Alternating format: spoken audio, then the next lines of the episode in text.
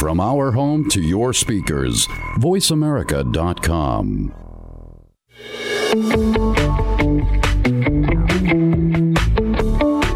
to the business show that will change the way you look at your business practice, your organization, and yourself.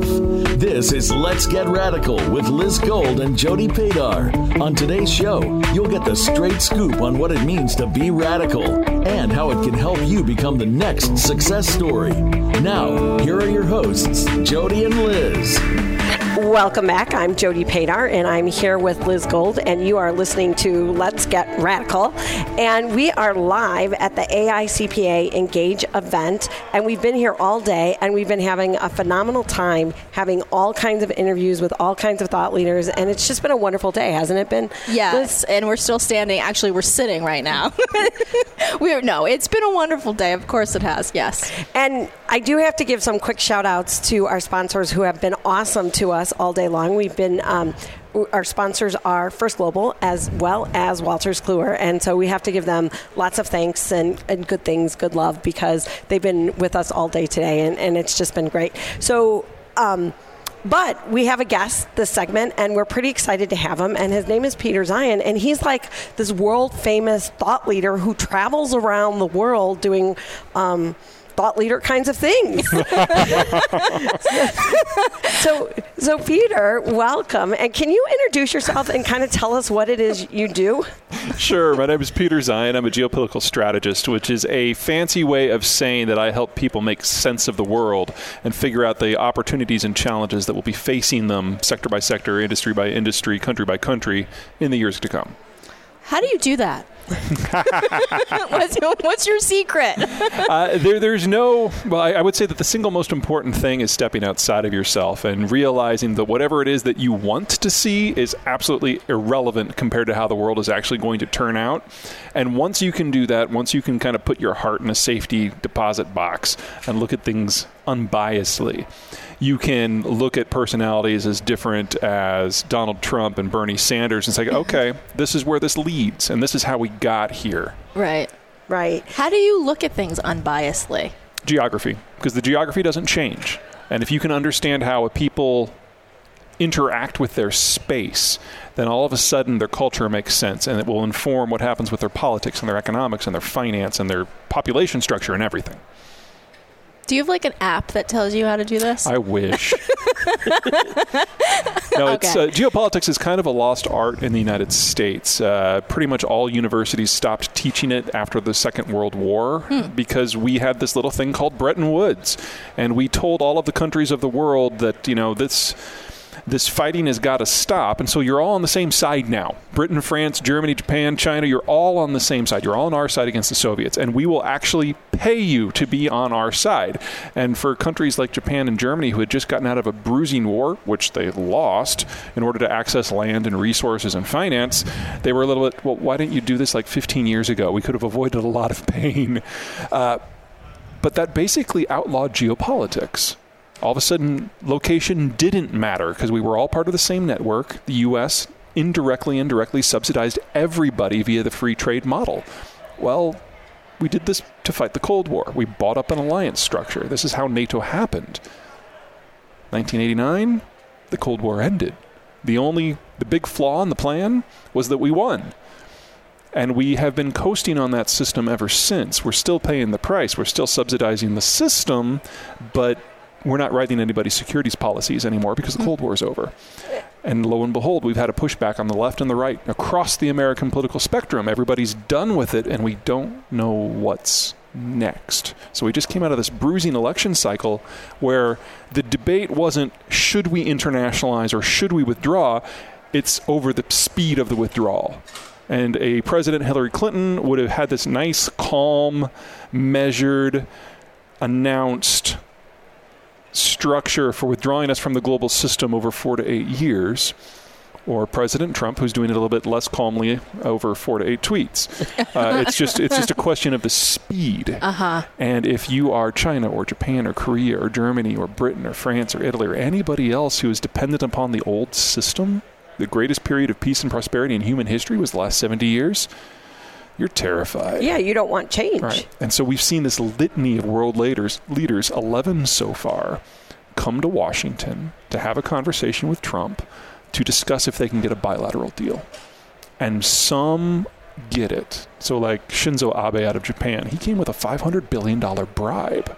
You know, if you want to cut a deal with Donald Trump, that's a great first step.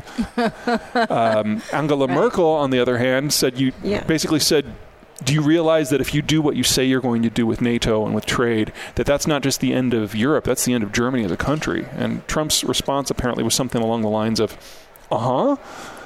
And so that relationship is, for all intents and purposes, already over.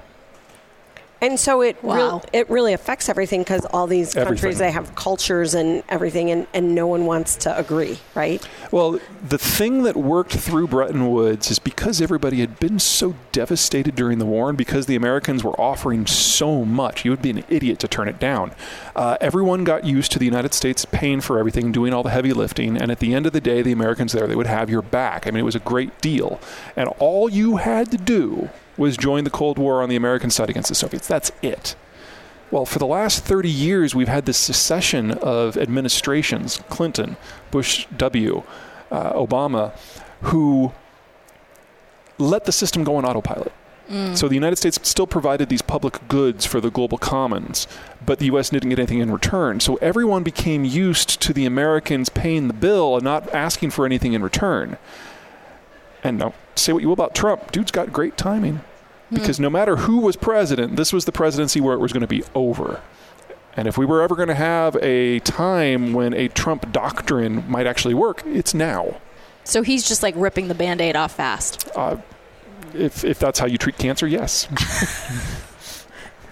okay, gotcha. And, and, so now, how does like world economics fit into all of this, and why should CPAs be concerned about it, or why should CPAs need to understand it? Everything about global trade is based on supply chains, maritime shipment, and global finance. And all of that is about to collapse. Because if you don't have the Americans providing for security of the oceans, then you cannot build things in more than one place where you have to link it via water.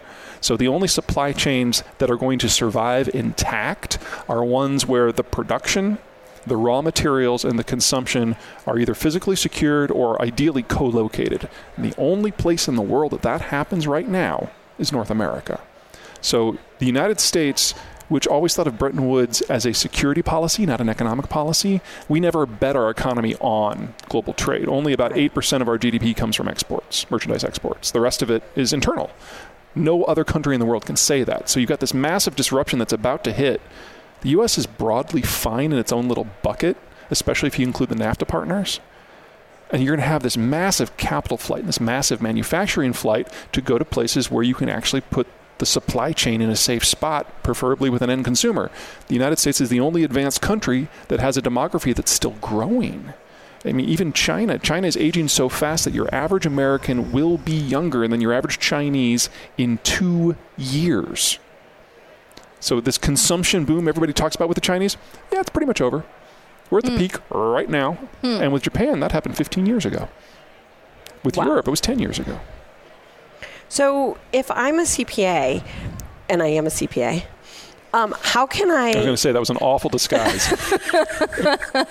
how can I take this information and bring it back to my client mm-hmm. and help explain it to them so that they get why we need to be aware of it and what how how is it going to affect their business? Sure. Uh, two big things come to mind. Um, first of all, with the demographic aging, we all know about the baby boomers retiring and all the stresses that are, that is going to cause. That is true. But our baby boomers did something that no other baby boomers around the world did. They had kids. Mm. So, yes, the next 10, 15 years, uh, as we digest the boomer retirement, it's going to be brutal. That's unavoidable. But we do have a replacement generation coming online. And by the time we get to 2030, a lot of these budgetary things that we stress about uh, are okay, are going to turn out all right. Um, there is a light at the end of the tunnel. It is not a train. It's just a millennial with whatever the newfangled phone happens to be. Okay, good. So, so you know, don't don't don't don't lose your mind. You're going to be okay. Uh, second, when you break down everything globally, and we're talking about things, you know, from as holistic as the euro going away to as specific as the Korean supply chain system breaking down. to wars in the Persian Gulf, which means Emirates goes away. Anything that relies on peace, prosperity, and interchange in the broader global environment is in some degree of danger. So the trick is to look at your portfolio and figure out where the moving parts are. And if those moving parts are dependent upon multiple countries and different continents getting along, you might want to rethink that. Mm. But if your portfolio is dependent upon things that are produced within North America that have a global value, then that looks really attractive. So we can have global food shortages or global energy shortages or global refined product shortages, but the United States is a net exporter of all those things. And if you can produce it here and send it there, and the U.S. Navy is 10 times as powerful as the combined navies of the rest of the planet, so we can get it wherever we want it to go, then the opportunities are almost limitless.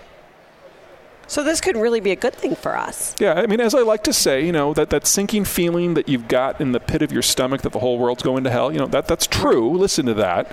Uh, but the Americans are going to sit this one out. Really? Mm-hmm. Wow. So this has been awesome. Yeah. Um, I could talk to you for like a- another 20 minutes just because like this is like so much to learn for me too, right? Um, so but I just want to thank you for being a guest on our show today, and thank you for coming to um, Let's Get or coming to the Engage event in Las Pleasure. Vegas, and. Um, and just thank you for being here. And stay tuned because we're coming back with lots more interviews. Thanks, Peter.